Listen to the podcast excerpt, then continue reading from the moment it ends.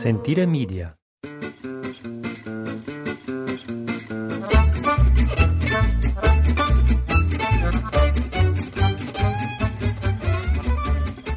Good morning. Here we go. Thank you so much for joining us on our podcast. My name is Jason. I'm joined by my wife Ashley. Good morning. Good morning. It is it is 5:45 in the morning. I have been properly caffeinated. I've been up for 45 minutes and the sun is starting to crest over Monte Ruperto. Rustino is crowing and we are ready to go on a beautiful Monday morning here in Piobico, Italia. It, it cracks me up that we take Rustino's name and we make it half Italian, half English. Rustino, I love it. He is cockle-doodle doing the, the morning away, and it's going to be a beautiful morning. So last night was Sunday night. We uh, the kitchen's closed on Sunday, so I got to bed before ten, which means that I'm up early and Oh, ready yes. to go. Let's tell them what we did yesterday.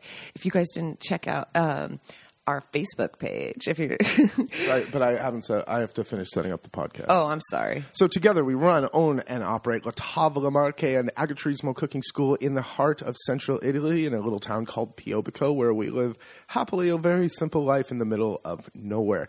and once in a while we fire up the microphones, uh, dial in the sound with the potentiometers, and tell you what's going on in our life here.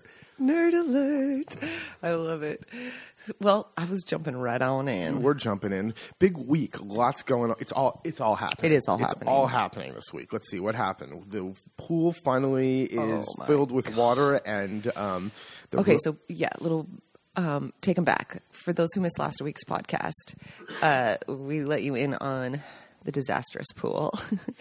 it's uh, you know, someone I guess was just telling us such a perfect phrase. You always want a friend with a pool. Like you don't want a pool, you want a friend with a pool. It's a pain in the tuckus.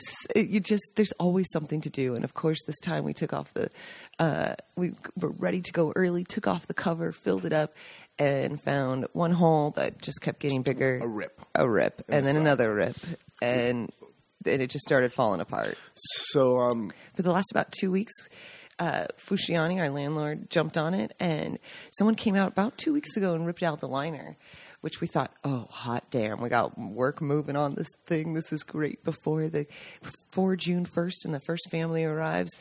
Oh, great, the pool's it's we could be on track.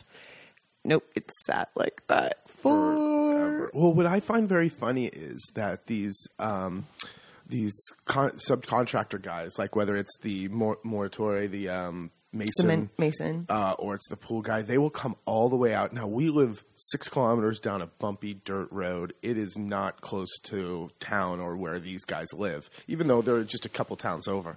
But they come all the way out here, do ninety minutes of work, and, And we're so leave. excited. We're and so then excited. leave. And it's like, guys, why don't you do the job? Just They'll- stay here the day, do the job, and never have to come back here again. They're just going to unload. They're They just going to unload today and then come back. Ooh, it would be so confusing because we'd see them pull up and we thought, yes, the guys are here. We're getting work done. The ball's rolling. And we'd see them unload cement and bag after bag. And here comes the cement mixer. Okay, they're talking logistics. Then they- and now they drive away. What the hell? No, no, you forgot about walking around the pool, scratching their butts, smoking cigarettes, and talking to each other, pointing at things. True. and, And then, then walking driving away. so Then- that and then it's like, when are they coming back? tomorrow. Tomorrow, magari, tomorrow. magari, tomorrow, tomorrow. You know. So, um, I feel like a battered husband because I'm not gonna. I keep on believing it's not going to be like them all, all them other times uh, that you say that you're coming back, and uh, but in the end, I mean, in the end, it all works out. It never happens on the timeline that anyone says. It's a giant cluster F. Well, that- and it's good to know sometimes for other foreigners out there who might be listening to this who live in Italy um, or abroad that locals can get I don't want to say screwed over too, but They um, deal with the- they have to deal with the bullshit just like everyone else. So even Fusciani, being local, having some clout and swing, had to ride these workers. Yeah, they didn't. The the mason guy didn't do his job right. You know, there was we, since we're tearing out the pool, we did a little work, a little maintenance work. Exactly. And, And they so just didn't do it correctly. They didn't do it up to par. So he had them. I don't know what he said to them, but those guys were back at our house on a holiday. at six in the morning. On a holiday. That was crazy. we were shocked. We were like, "What did he say?" Now, I guess this is true for anyone who does kind of um, improvements or construction or works with these guys. True. I don't. I don't get it. I guess if, if It always out, it always goes back to me to m- the movie The Money Pit. we pulled your number. Exactly. Um, but here's a here's something. If you were a subcontractor or work in the trades and you are reliable and honest, wow, you could do a killing because I would hire you every time if you showed up when you hey, I'll be back tomorrow at eight and you show up tomorrow at eight. Holy crap. Great, and let's just get the job done. Like one of the evenings of work, they had worked all day. These guys, and they had left the tiniest bit of cement. Yeah, that was so funny. like a strip, just a tiny. They'd done that. Ninety nine percent of the work left a little strip of It was, cement it to was do. six o'clock route. And I was like, "Well, what about that?" And they said, "We're coming back tomorrow for it." And it was like, "Oh my god!" Of course, they, it was not tomorrow No, that they came My back. favorite part of this whole thing is the guy pours new cement because there was cracks in the in the uh, around the pool and stuff. Just normal, you know. It's a pool. Yeah, just a little and maintenance, like you said. Guy steps in his own work and leaves it. Big foot, big Boot. boot heel print in his own work. Brilliant. Brilliant. Oh my you gosh. can't you can't write that. Can't write No, that. no. So it, Well, anyway, it ha- the pool's in two weeks late. just it just should make you guys realize this happens to everyone everywhere in the world. It did know. make me feel better that even someone like Foosh, who you like you said has pull, can't. I mean, it gets done, and for Italy, this was quick. true, true. A month from the time we With started. work on holidays and Sundays, yeah, like yeah, From the time we started having guys out here till the time it was done, it was a month. Which not a month of work, just the time elapsed was a month. Honestly, they could have done this in two days. and it felt speedy. Oh my gosh! So the pool's in, the flowers are in, the garden is. We're right now we're eating carrot or carrots. Sorry, we're eating lettuces, we're eating radishes, Radishes. we're eating fava beans, garlic. What else? What's going on with the fava? It just didn't do well. We had the freeze. They flowered, and then we had that freeze, and all, Mm. and their first flower, their first flowering died, and then they just didn't weren't very They didn't happy. take. No. Well, they took, but yeah, they just weren't happy. Summer vegetables are starting to show up. The uh, I had one of the first peaches the other day. Oh, Gaji's were- addicted to zapping. Yeah, we hoe everything. The garden looks really good right now. Um, it's the beginning of the summer, so He tries to also passively. Hold on, sorry to interrupt, but you, um, with the zapping, I was trying to get you to tell, tell how he um, seems to. I don't know, subconsciously or pur- just absolutely purposely bury the um, special heirloom tomatoes from Carolyn, since he doesn't really care about those. No, yeah. Well, when he hoes the garden, we hoe up the the rows of tomatoes so they have a little bit more. Um, we pull up the dirt around the base of the tomatoes so so that they have a little bit more um, Stability. Stability. Um, Gaji does this to all of them, whether they are babies or not, and buries the damn potato, tomato plants. And I have to go back behind him and kind of dig around them so that they're poor. At least the poor tops of the freaking tomatoes are above the soil. I thought Jason was just being dramatic, and then I was down there with him, and he was like, "Check these out." You, two, there was two or three of them. You could barely even see that there was even a plant there. It was like, oh my god, Gaji. Um, Gaji though has talked a lot more this year about mortality. He also has talked, uh, keeps mentioning that he's let me do the garden a lot more. Like years previously, I could water and plant stuff and pull weeds, but any of the like, uh, like No touching. no touching. Yeah, this year I'm doing most of it, and he keeps referencing. You know, next year, what are you going to do when I'm not around here? Next year, next year, and because this is our last year at Kakamone, so it's um, I don't know. It's interesting. He never Mm-hmm. talks about mortality. He never talks about Uh, well, no, he Feelings, I no was just gonna say feelings. oh, yeah, he's not a he's a robot. he's not a feelings guy. no, he's not a feelings guy. Um, so that's it's so it's summertime. The nights are warm. Fireflies. Mm-hmm. Fireflies out. were out last night. It was just beautiful. It is it was a slow burn to get here, but it, is starting to really feel like summer. And like Jason said, the house looks great. The garden looks fantastic. Guests are happy now, especially with the pool, and it's feeling good. Absolutely. We also got a very special delivery of a big order on Friday. Yeah, so this was a big week. Um, well, well, we got a big order on Friday. We had we have new internet. Can we let's should we Oh. talk about inter, Can I sure, about I'm sure for people are five going to fast forward this part, folks. Oh my god, internet is the bane of my existence. It's just a pain in the butt. Everyone bugs me about it. It, Um, the Wi-Fi doesn't work. it, it, it, we have a satellite. It cuts out all the time. It's slow in the evenings because everyone, you know, not everyone here, but in general, people are on it in the evenings, so it slows way down. So they finally, uh, the Wi-Fi company, or not, sorry, the satellite company offers this hotspot now, which we put. Thank God. So now everyone can be on at the same time, whether we have five people here or 40 people here. And I just have to figure out a place to put it because here's the problem now. I'm the one who pays for it, but where the stupid little Wi-Fi hotspot is, we don't get internet out in our place, which is makes it difficult to run a business Yes. on the online. Um, so I got to figure out where I can do that, and I'm not an I, I'm not a technical guy in the, in like computer technical. I really am into like fixing stuff and and like, I can hit the reset button. I can hit the uh, reset button and I could go Google it, but as far as understanding how to get two Wi-Fi routers to talk to each other and not drop the signal and make one DHCP, you know, different from the other, ah, forget it. I don't. And the thing is, I don't care. Like, I don't want to learn this stuff. no. So I got to bury. I think I have to bury 50 meters of internet cord today. To I say we wait till your back. brother gets here and oh, have Oh, him do yeah, that. that's gonna really happen. He's really gonna help me run No. run uh, Ethernet cable. He'll watch you do it. No.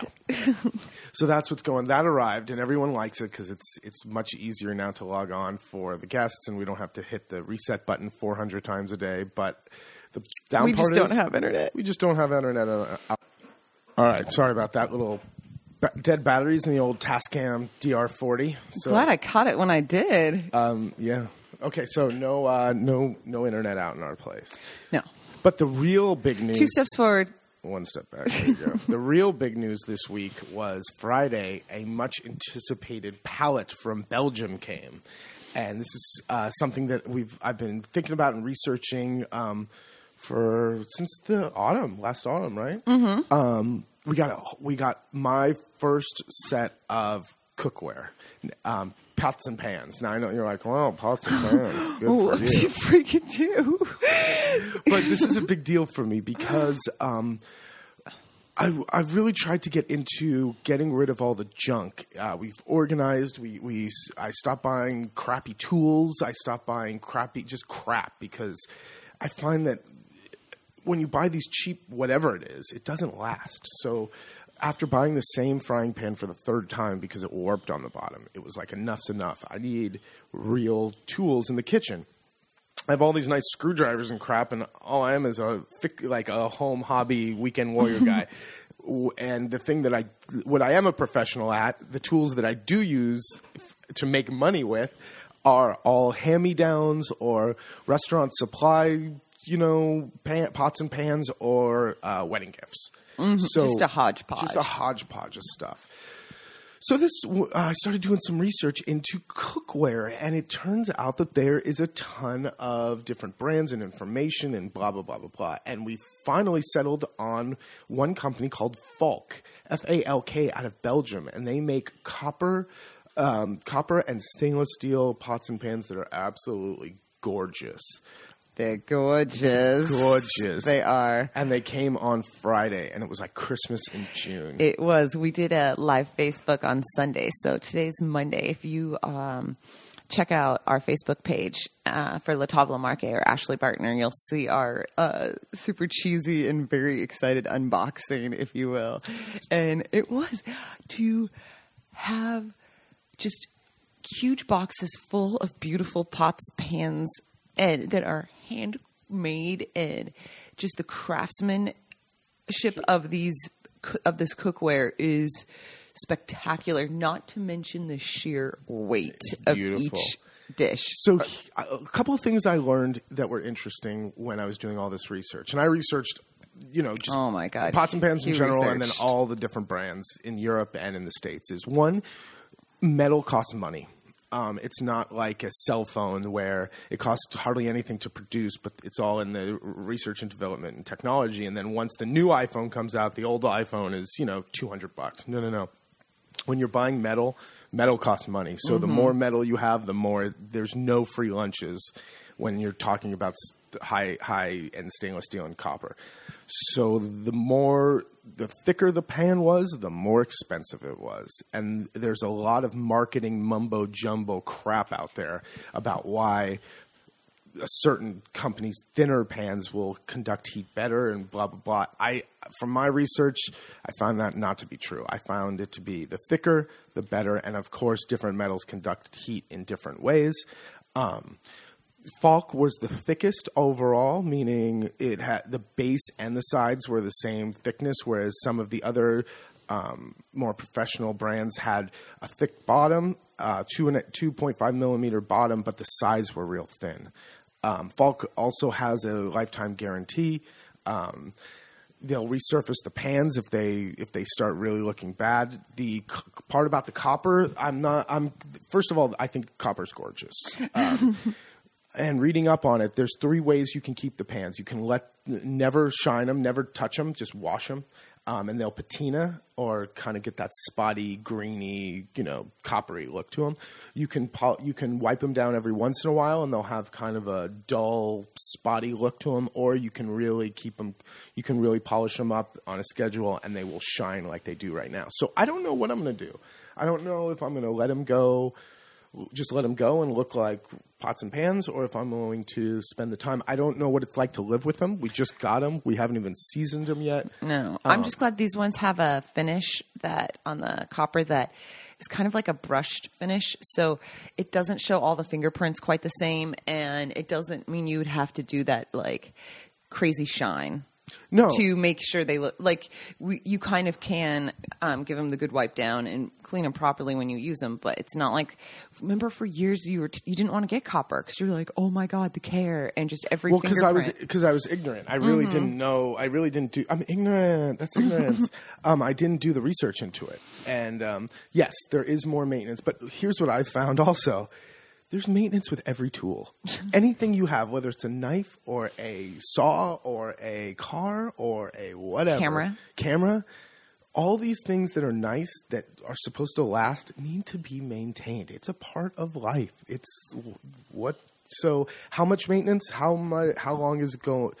How do they really conduct the heat better? Do do I need less heat because of the thicker metal, so it'll hold it on like kind of like a wood oven, kind of like it, it just kind of takes the heat and distributes it. We'll see. I'm very excited to live with them. I'm super pumped to have them. I've never had a set. I've cooked since I've been in the kitchen since I've been 16 years old. I've never had a set of pots and pans, so I'm super like the excited. full set. A full set. Check them out. Falk F A L K. Um, They're in the yeah. They've got a bunch of sites. Just Google them, and uh, we'll put a link on the blog as well. But um, they, depending on where you are in the world listening to this, they've got like their U.S., Belgium, UK, whatever. yeah, Sweden, whatever. Um, and if you are in, if you are um, looking to get pots and pans and you want um, a chance to cook with them. You you can mean? come and take a cooking class and Oh, try that's, them that's here. true. You can come and try them here. Um, no, but uh, what I was saying is going to say is I did a ton of research into pots and pans. So if you are in the game and looking to get a new set or have questions and and uh, let my hours in front of uh, in front of the internet with my eyes crossed. Um, be your advantage, and and I'd love to give you my opinion on why I chose Falk, why uh, what my opinion versus the other Yeah. high end brands, and just like any other tool, guys, it, they they're not cheap. I mean, here's the thing: I bought the same frying pan, like I said before, three times in a row. I spent sixty or eighty euros. So if you do eighty euros times four or times three. That's more than the pan, the, the original frying pan would cost in the in you know in the, buying the co- copper, like the buying quality. the quality one one time. So hopefully, I am done buying pots and pans for the rest of my life. Basta. Basta enough. I'm really excited. It like, sure looks beautiful. We they're so gorgeous that this maybe is cheesy, but we redecorated the kitchen. we took everything off the shelves. We'll keep the uh, in the kitchen. We have a huge um, wooden shelf that our buddy Craig built us that just fits right in against the wall, and normally it's filled with a mix match of some things, and of course all of our. Um, produce and things from the garden, but we took all the extra kind of tchotchkes off and put the pots and pans, and it looks gorgeous. I know we need an island, a center island with a with a pot rack above. Mm-hmm. That's what it really, really needs. I seriously, Gachi was here and he makes fun of everything, and he's not really a fan of the Belgians in general, but he picked up the pan and was like, "Oh shit, ragazzi, this is This is nice. this is nice." So uh, when you get Gachi seal approval, that's Yeah, that's a, tough- hard one. it's he's a tough critic. sale. Yeah, he is a tough sell. Mm-hmm. Uh, coming up this week, we've got families in and out of here, uh, coming and going. Uh, my brother, old Fat Zach, comes on Thursday. Uh, his no, he comes on Friday. His plane Mm-hmm. leaves on Thursday. He'll be with us for. For the next for next weekend, Um, thanks to podcast listeners for writing and requesting an interview with um, Fat Zach, Jason's brother. We will definitely be doing a podcast interview. Now, why why I call him Fat Zach um, is because I, for growing up, I was always the fat brother. I was always the chubby one. And in the last couple of years, or in the last year, that has switched. Zach's put on a couple of pounds, and I've lost a couple of pounds. So I've passed the torch, and he is now the fat brother, which he does not like that at no, all. no, he doesn't. So, um, uh, which I love. I absolutely love it. I think it's great. I think it's great. They've got a lovely banter between the two of them. Send us your burning questions for Jason's brother. Um, make them awkward, and his gonna- answers will definitely be honest. Now you guys, you guys are the are the uh, bell ringers. You guys who listen to the podcast are the the you know you're the um, early adopters, whatever the word is. Zach is the opposite of that. Zach's the person where you're like, hmm, I'm feeling a little bit, uh, feeling a little big for my britches today. Let me let me ask Zach what he thinks of of what we're doing out here. it's so true. Oh, my god. He always God. brings us down. Yeah, he Keeps us grounded. Keeps us grounded. Keeps, us grounded. or pulls us down. Either way. It is. It's so funny with our siblings. He- Zach said he would never listen to the podcast because he talks to Jason enough. My sister does listen, but um, is very wary to admit it at times. I think, but it's funny the siblings. So we will definitely have to fire up the mics with Zach, sit outside, and get his two cents on um, his favorite La Tavola Marche moments. I think, like make it really cheesy and awkward. What do you love most about us, Zach? Exactly. He'll, and he'll come up with something hysterical and really, I don't know. He's, it'll go- be fun. he, he doesn't pull pun. He goes. He goes yeah. for the jugular. Exactly. Anyway, that's coming up next week. So I'm or this week. So we're excited about that. The grass is. I'm looking out the window. The grass is growing like crazy already. I mean, We got tons of plans with his brother too, so hopefully we'll get them all in. We were going to try to go visit Lago Bolsena, check out our buddy um, has invited us to come early and watch porchetta being prepared Yep.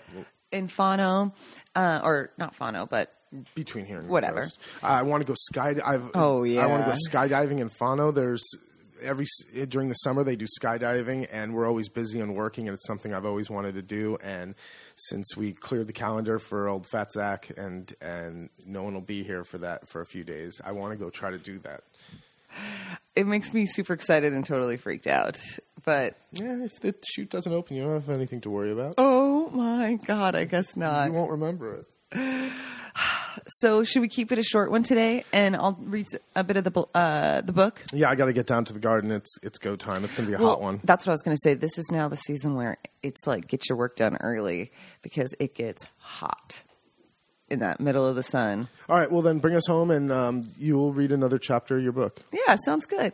Thanks so much for listening, everyone. You can find us at latavolamarche.com, L A T A V O L A M A R C H E. Come and visit us this summer or fall for maybe our pickle preserve and confit workshop at the end of August and early September. Learn to preserve the fruits of your labor all year long. Uh, and we'll be obviously cooking in these gorgeous copper pots. And also, if you want to, if you are thinking of relocating or, or ever curious about moving to Italy, living the good la dolce vita. Ah, yes. oh yes, it's it's very easy. No, not very difficult at all. Um, We are. We do. We a- have two spots. we have two spots left in our consulting workshop. I have no idea where It's it. October 20th to 24th. And you can find all the details on the website as well. Um, or shoot us an email info at La Tavola Marche. Follow us on Facebook, Twitter. Uh, and yes, the four night consulting workshop is a crash course. Answer all your burning questions. Um, really honest, very fun, very inspiring, we hope, and educational look at uh, moving to Italy and starting a business. All right. Very good. All right. Monday Stay tuned morning. for the book. Let's go. It's let's You, go. you don't sound very pumped. You started this raring to go, and I feel like the motor has dialed down. You mean this morning? Mm-hmm. No, I'm I'm properly caffeinated. I'm going down to the garden as soon as I shut, hit this button. All right, all right, let's do All right, it. very good. From the foothills of the beautiful Peony Mountains, overlooking, looking down, looking up to Monte Ruperto. What other cheesy tagline can I add? Under the Marche moon. I don't know. It's a new moon right now. It is. I don't know. I didn't see the moon. Me last night. neither. Whatever. We gotta go. We'll see you guys next week. Ciao, Ashley, ciao. Ashley's gonna do her her book. Don't go anywhere. All right. Continuation of the unpublished, unnamed, unfinished book. a summary of chapter seven A Clean Kitchen. Remember, before I start this, just as a, pre- a disclaimer, I haven't read this since I'm reading it aloud. I haven't read this in years since I'm reading it aloud right now. So bear with me. All right. Thanks for listening. Chapter 7 A Clean Kitchen. Fusciani prescribes wet red wine for head colds as a perfect way to stave off the cold. And since Jason, aka the heat Nazi, won't let us turn the thermostat up past 15 degrees Celsius, we're thankful for the Barolo. Gripped with fear that we'll have to shell out another 900 euros for GPL, or gas, Jason continuously monitors the reading of the meter and goes so far as to shut off the heat at night. Guys, what's going on? I had the tank filled and we've gone through 30%. It just doesn't add up. We're plowing through gas. Have you been turning up the thermostat? In unison, we shake our heads no as if we've just been scolded by dad. We're freezing right now and I'm barely turning it on. There must be a leak or something. Otherwise, we'll never be able to afford to heat this house, Jason said one morning, filling up a spray bottle with soapy water and a look of determination. What you doing? I asked. I'm going to find where it's leaking. The soap will bubble where the gas passes through. Bubbles, bubbles, bubbles. It could have been a goddamn carnival. When Jason called the gas man, he replied sarcastically, Yeah, it was like that two years ago. The worst part is three years later, we discovered not only that was the heating system blocked with calcium, the thermostats were just for show. They weren't even hooked up. All day long, we'd scrub walls and tile floors with buckets of hot water and ammonia, covering every square inch of an ice cold house. We kill bugs, inhab- inhabiting every freaking window by the hundreds. Dust and vacuum, haul garbage, and run up and down the stairs a million times doing so. It was early February, and we didn't have any guests booked yet. But we want to get the house ready, systematically cleaning each and every apartment from top to bottom armed with boar bristle wood handled scrubber brushes. The three of us tackled the stone walls of this farmhouse kitchen with more water and ammonia. As we scrubbed from top to bottom using all the elbow grease we could muster to clean what felt like 15 years of soot sitting on the stone, the walls literally bled mud. Are we making one of this worse? One of us asked, to no one in particular. But we didn't want to stop until all the exposed stone in the kitchen and entry were clean and smooth to the touch. So we cranked up the classic rock and pressed on. Thank God the floors are tile on this, or this would have been a mess, Megan said. Hey, sis, how are your hands doing with all this ammonia? I don't want to be hurting you. Are your hands cracking? No. I was honestly a little worried too, but look. She peeled off her gloves and showed me her soft, supple hands, something of a rarity for her. Even in Seattle, Megan battled with dry, cracked fingers all year long, but especially it's normal. It's a, but it's but especially it's normally worse in winter. Horrible. Crazy. Remembering back to when my little sister used to sleep with socks over her hands, taped to her wrists so she wouldn't scratch her angry, irritated skin. I know, it's the water. I'm sure of it, she went on. I'm actually able to stand under the shower. You have no idea what a big deal that is. I started to cry because it's been so long. Normally, well, you know, I have to do this splash bath or use olive oil. It sucks. That's my life. Megan said, half joking, half resigned to it. Well, I'm just glad to know you actually bathing. Jason flips her shit as he walks out the door to dump a bucket of water. I can't help but crack up. I think he's hysterical. After a hard day's work, the kitchen finally felt clean and Stone's spotless. Now I feel like my kitchen is ready, Jason proclaimed. We were all exhausted but proud of what we had gotten done. Megan lit the fire as I ran to gather more wood, and Jason started making dinner. It's too bad we even have to light this. It smells so good and clean in here. We barely spoke at dinner, hypnotized by the flames licking the pine and spitting back at us. With aching bodies, we climbed up the stairs and fell asleep, knowing that one big project was checked off the list. I smell smoke. 3 a.m. and groggy. I'm not sure if it's a dream, but Jason just shot out of bed. Go back to sleep. Our clothes and sheets all smell like smoke because I have to dry them next to the fire, I say. Two seconds later, I smelled it too. We threw on our slippers and ran down the stairs, scared to death as to what we would discover in the kitchen. How could the smoke make it all the way up three flights of stairs? I wonder each step, thinking, oh shit, oh shit, oh shit. We turn the corner into the kitchen in tandem. What the hell? Thankfully, the kitchen didn't catch on fire, but that night we discovered that if the wind changes, gusting from the west, in an old house without a flue, that means disaster. The wind pushed all the smoke, ash, and soot back down the chimney, keeping just a few embers burning and creating a smoke storm so thick it looked like a barn fire. Once we opened all the doors and windows, the smoke quickly escaped and Jason extinguished the tiny flame. We looked around our freshly cleaned kitchen and it was covered in a quarter inch of soot. Awesome. I ran my finger along the flat river rock that creates our walls. It felt gritty and grimy. Oh, come on! And we begrudgingly trudged back up the stairs after Jason extinguished the tiny flame still kept alive by the 50 kilometer wind gusts outside. Somehow my sister slept through all of this commotion. The next morning, we poured our cappuccinos and we tested the fireplace to see which way the wind was coming, still gusting from the west. No fire today. Felt like the very last thing on earth any of us wanted to do right now. But then we pulled on our gloves and reached for the boar haired bristle scrubber brushes. About a week later, after exchanging pleasantries with a newfound friend outside of the pharmacy, you know the way country folk do, which I love, by the way, conversation turned to the work we had been doing at the house, scrubbing the walls, the drafty fireplace, etc. But the nice gentleman stopped us before we could go further. Ragazzi, why are you scrubbing the stone? There's a very simple product that can be found at any hardware store. No need for water and ammonia. Wipe the wall with a damp cloth and let it dry. Then, with a paintbrush, lightly coat the stones with the product. It seals them. Really, very simple. Are you freaking kidding me? Chapter 8 Welcome to the Neighborhood. What's more neighborly than bringing over some baked goods to produce to introduce yourself? Jason and Megan, a damn good baker, began baking pies for all our neighbors as a nice way to introduce ourselves. But it seems that everyone already knows gli Americani, the Americans. We changed my family's old Oklahoma pie crust recipe from Crisco to Strutto, or lard, when we realized there's no vegetable shortening for cooking. Jason happily began baking and cooking with lard, declaring with glee, I could never do this in New York. I suggest that for the sake of quality control, we must sample a pie to make sure it doesn't have any faint taste of pork fat before we serve them to the neighbors.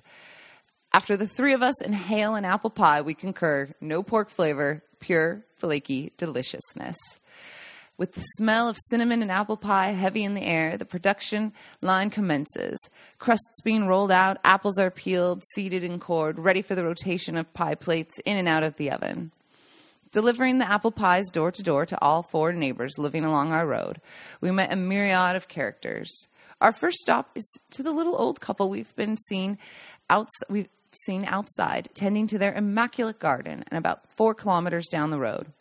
Each time we pass, our welcoming waves are exchanged with death stares. So, what better place to begin? With a rap on the door, it creaks open. In the entry is a hunched over woman who looks to be in her 90s, wrapped in a classic housecoat that all the grannies wear.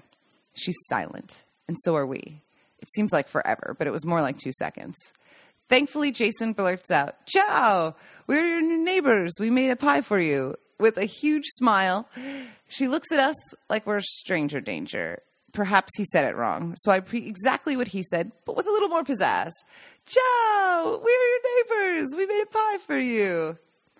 No, grazie, she replies with a look of horror, as if we got, as if we get our kicks driving around handing out homemade confections laced with arsenic to old ladies. We press on. We're your new neighbors. We live at Cacamone, about four kilometers further. Più avanti. I've never been that far down the road. My, never. she replies. Naively, Jason kindly asks, Oh, are you new here too? Ready to close the door in our faces, she barks, No, I've lived in this house my entire life.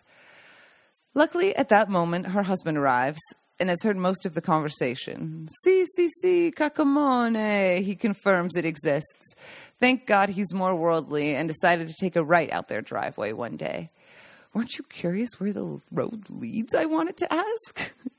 a few more minutes of conversation, and they were no longer afraid and we, that we were there to kidnap or poison them.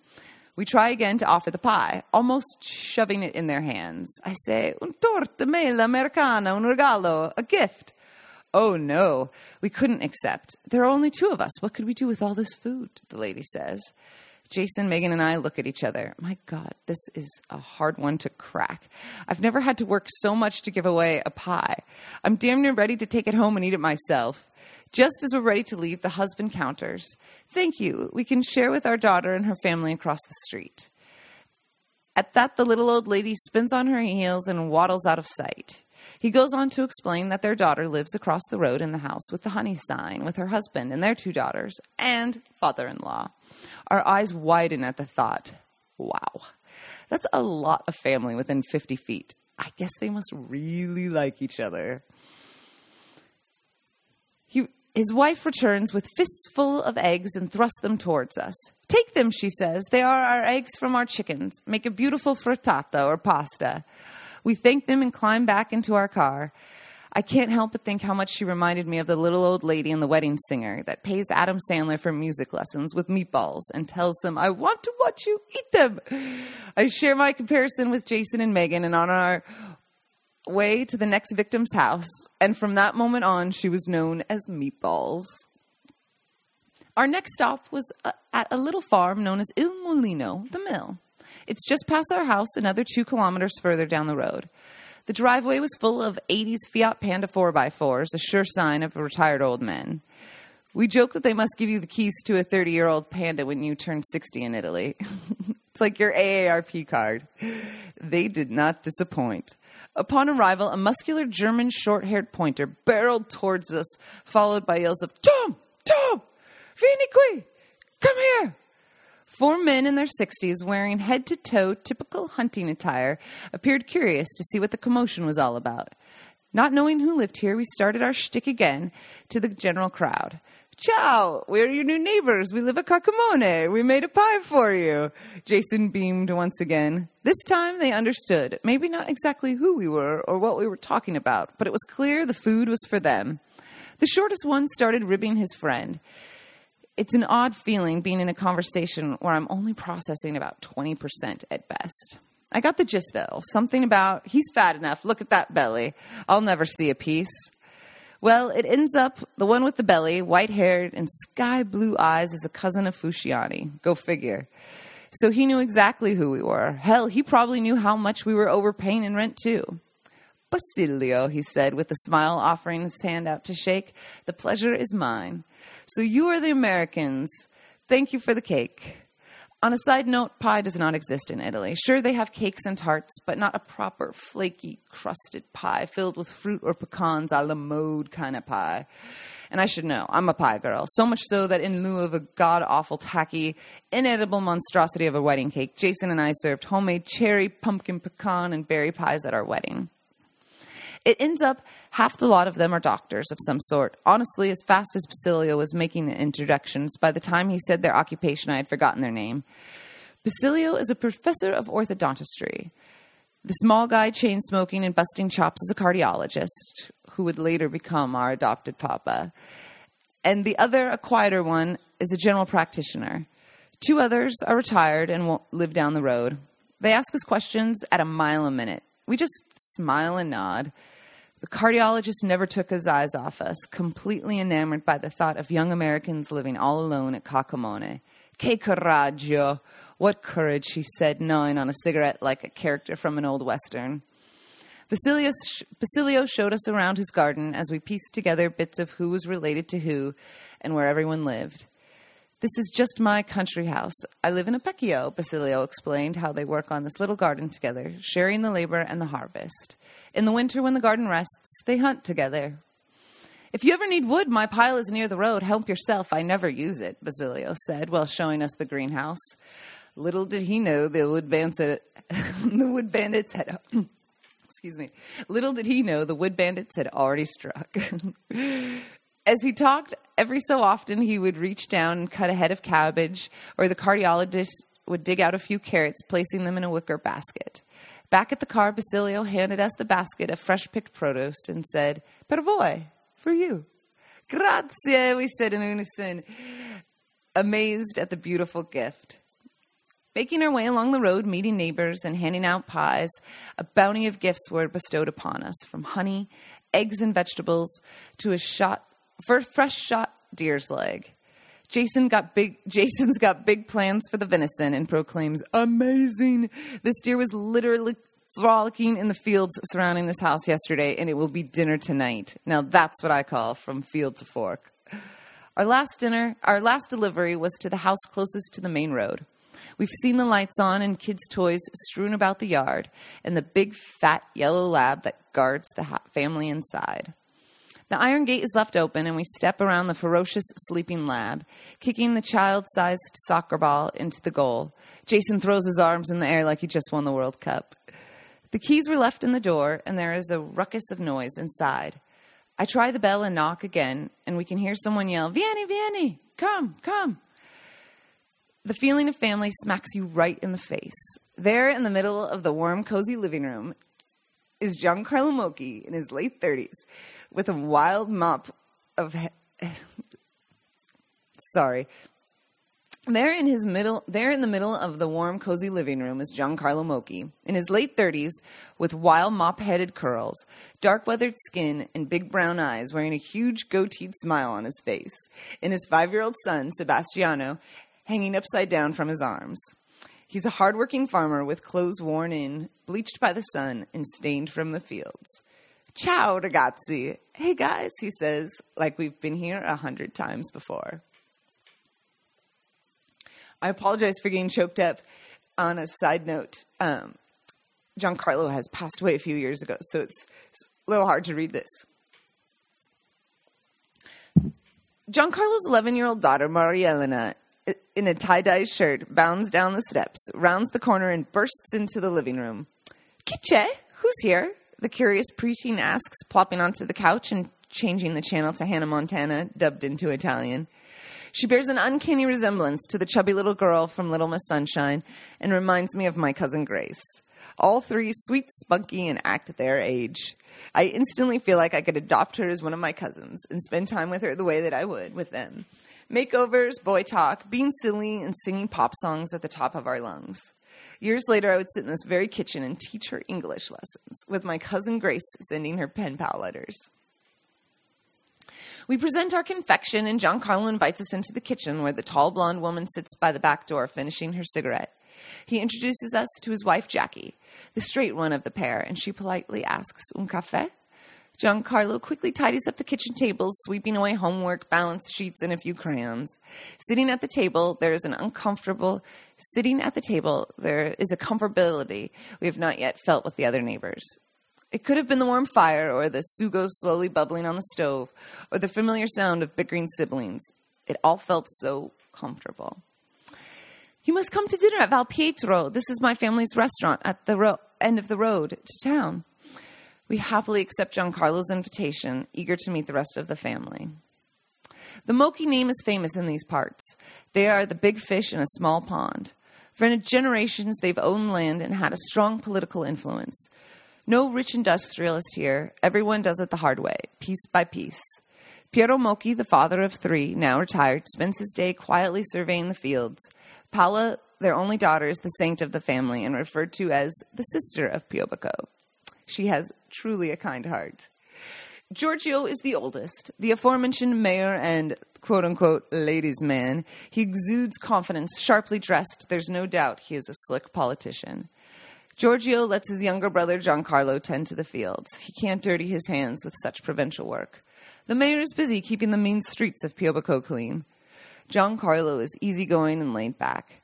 I've seen him on more than one occasion leisurely driving his riding lawnmower into town. He's more interested in the soccer scores than political polling. If Paula is known as the sister to the village, Maria Mocchi, their mother, is surely the matriarch. She's poised and calm, loving and warm, and like her children, bubbly and charismatic. Like most families in the area, they have wet their beak in a little bit of everything a little farmland, a couple hundred cows, real estate property, solar panels, and a family run restaurant that everyone pulls a shift. One day, little Sebastiano, the youngest of four grandkids, with the exact same mop of wild hair as his father, will be in charge of the entire estate.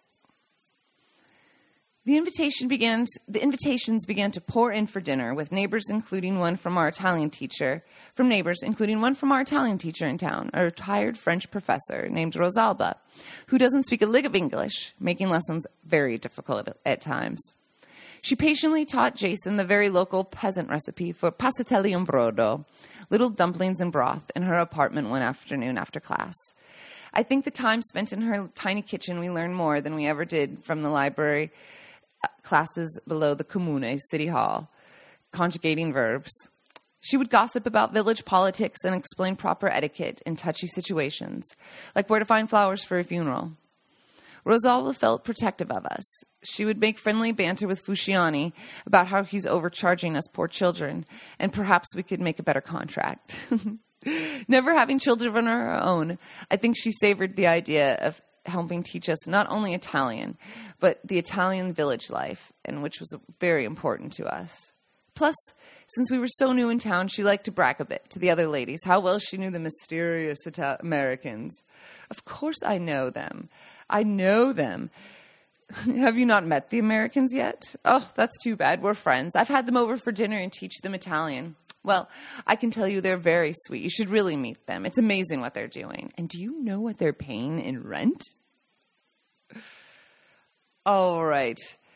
The next summary is the learning curve. We'll do that and end there. The learning curve. We constantly butcher the language, but hey, at least we're trying, right? Our Italian lessons in New York never prepared us for running a business, plumbing, negotiating, bartering, or even pumping gas. I would get bits and pieces of sentences and look to Jason, hoping he's understood more than me, because in that whole conversation, I got green, tree, and something about Wednesday. Pulling up to the Agip petrol station just outside Urbania next to the garden shop. Jason confidently rolls down his window and tells the friendly Italian gas attendant, who looks more like a soccer coach, to fill it up. Si, piano per favore. What Jason actually said was, Yes, slowly, please. the attendant is too nice to correct the jovial American. Instead, he smiles, starts to pump, and asks how our day is and where we're headed on this beautiful, brisk morning. It's the difference between pieno and piano. With a single slip of the letter, the word changes meaning completely. And in a quaint local family run restaurant here in La Marche, I didn't realize a dish from Rome would be so exotic or taboo. I ordered a salad called puntarella, but I asked instead for puttanesca, requesting a whore with my steak. You should have seen the waiter's face. However, not all language blunders are bad. When Megan inadvertently translated chocolate fondante to mean Nutella, we created a delicious mistake with Nutella with a chocolate Nutella walnut cake. Now that most of the inside of the house is cleaned, I can focus on promoting the business. I sit for days at the local cafes with Wi Fi, alternating between the closest three, between, depending on who's open, who strongs, who brews a stronger cafe, and if it's afternoon or evening, which bar has the best snacks. Jason would drop me off since I couldn't drive stick, and I worked for hours on end beginning my grassroots marketing blitz for our inn and cooking school, as well as the region as a whole. I always knew if we were going to make our business, we would have to help grow the region and educate tourists that we were not only what there was to do here, but what there was to do in the rest of the region. Hell, most Italians don't even know where La Marche is. How can you expect an American? Especially when they think Tuscany is one big city in central Italy. While Megan and Jason chop and restack wood or grocery shop, I zone out at the computer, blogging, sharing local recipes, pitching stories about our move to magazines, hitting Facebook and Twitter hard. With no budget for publicity, I find creative ways to spread word about our little slice of paradise. The hard part was that with the little to no internet at our house, everything had to be done in town, at least 12 kilometers down the road. It was important to use my time wisely. People wondered what I was possibly doing online for so long, trying to upload photos on TripAdvisor at dial up speed. Thank God they served good wine because at times it made you want to poke your eyes out. And with that, I had to learn patience. Communication, no phone line, shoddy internet, cell reception at best, and only available by the pool had always been our Achilles heel of doing business. I wanted high speed internet, my fingertips at home. I could have stayed in New York. Sure, at times it drives me crazy. That communication in the countryside is like having a tin can on a string, but we knew moving here we'd have to take the good with the bad. I swallow my multitasking pride, and just like the interconnection, I slow down, enjoy my wine, and wait for the page to load. I could bore you with never ending anecdotes of waiting in line at the post office or for the Technico technician that never shows, or the lack of customer service when the customer service hotline for ENEL, the state run agency, but I won't. Here's the deal you can beat your head against the wall, frustrated and fuming, comparing it to how it was back home, or even worse, making a fuss and trying to change the system. Instead, all you can accept it, all you can do is accept it, roll with the punches, and bring a book with you to the post office. I just realized I think I read part of that in one of the other recent chapters, so I apologize. The next podcast will be featuring chapters from Porchetta Passion, chapter 10. All right, thanks so much for listening. Have a great day. Ciao, ciao. Sentire Media. Hey, podcast producers and show hosts. Do you want to join a podcast network that celebrates all things Italian? At Sentire Media, we understand the allure of Italy and its unique culture. Our devoted team of hosts and producers are all driven by their shared passion for Italy and we work tirelessly to create the best lifestyle podcasts and content that will whisk you away to the very heart of Italy. With us, you can savor the mouth-watering flavors, get lost in the stories from the past, break down the cultural barriers, and truly immerse yourself in the vibrant traditions of this intoxicating country. If you have a great podcast idea or are already in production and would like to join Sentire Media, head over to sentiremedia.com. That's S-E-N-T-I-R-E media.com and find out how to submit your show.